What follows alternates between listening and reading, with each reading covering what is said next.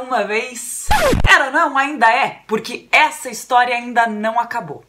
É a história de uma menina que ama a escola. O nome dela é Malala Yousafzai. Ela nasceu no Paquistão no dia 12 de julho de 1997, num casebre, em frente a uma escola que pertencia ao seu pai. Ela herdou o sobrenome Yousafzai do pai. Pra gente parece algo comum, né? Mas no Paquistão, filhos homens é que tem predileção. Se nasce uma menina, hum, ela não é sequer anunciada. São criadas para se casarem cedo e adotar o nome do marido. Raramente são registradas. Oficialmente, nem existem. Malala não conheceu essa distinção. Ela e o pai têm uma relação especial. Ziaudin, o pai da menina, é um homem justo e deu à filha os mesmos direitos dados aos filhos. Na escola, Malala era mais sabida, mais valente, a mais falante. Discursava como gente grande.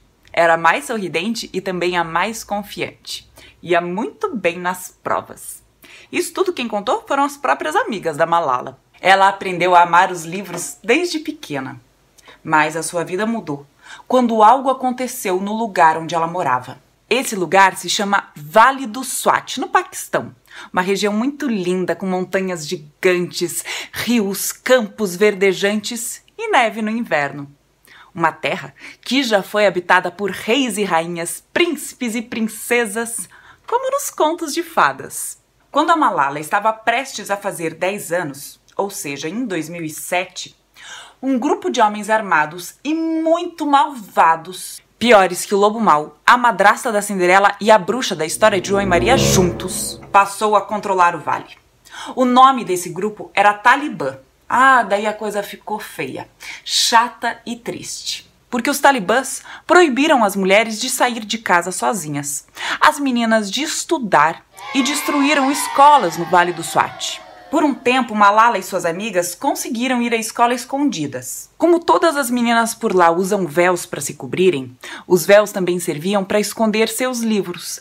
Assim, ninguém percebia que elas iam para a escola. Com 11 anos, fez sua primeira aparição pública num discurso e questionou como o Talibã se atrevia a lhe tirar o direito à educação.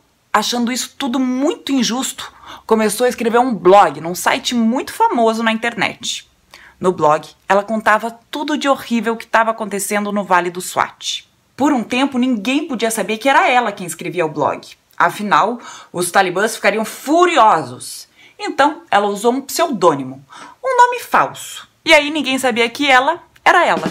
Depois de passada a guerra, o mundo finalmente soube quem era a menina por trás do blog.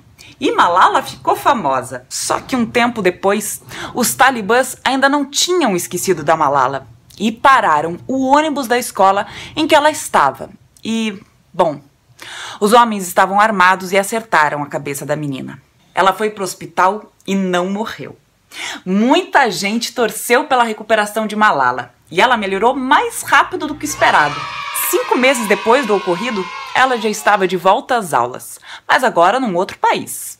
Malala ganhou muitos prêmios e, com 17 anos, tornou-se a pessoa mais jovem a receber o Prêmio Nobel da Paz. Malala agora vai para a faculdade.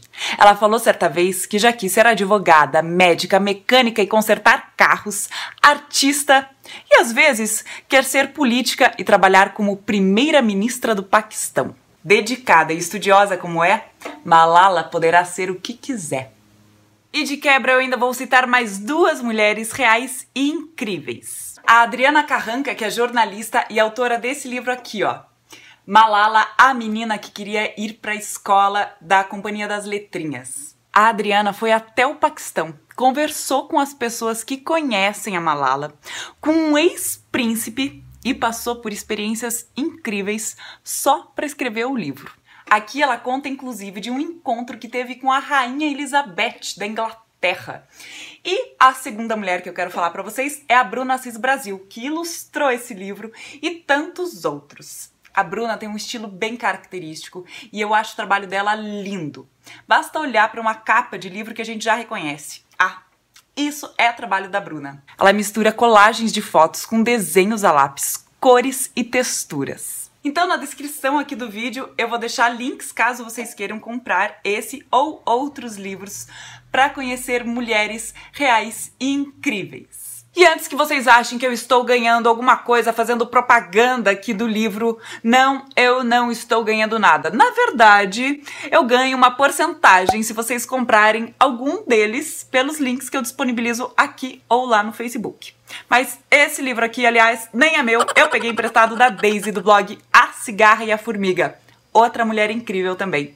Então, se inscrevam no canal dela, gente. Agora conta aqui pra mim quem é uma mulher real e incrível na sua opinião e por quê. E se você gostou desse vídeo, curta, compartilhe, se inscreva aqui no canal, ative o sininho para que você sempre seja avisado quando tiver vídeos novos. Lembrando que sábado é dia de história nova aqui no canal Fafá Conta. Agora aproveite e conheça outras mulheres reais e incríveis na minha playlist. Beijo e até a próxima. Tchau!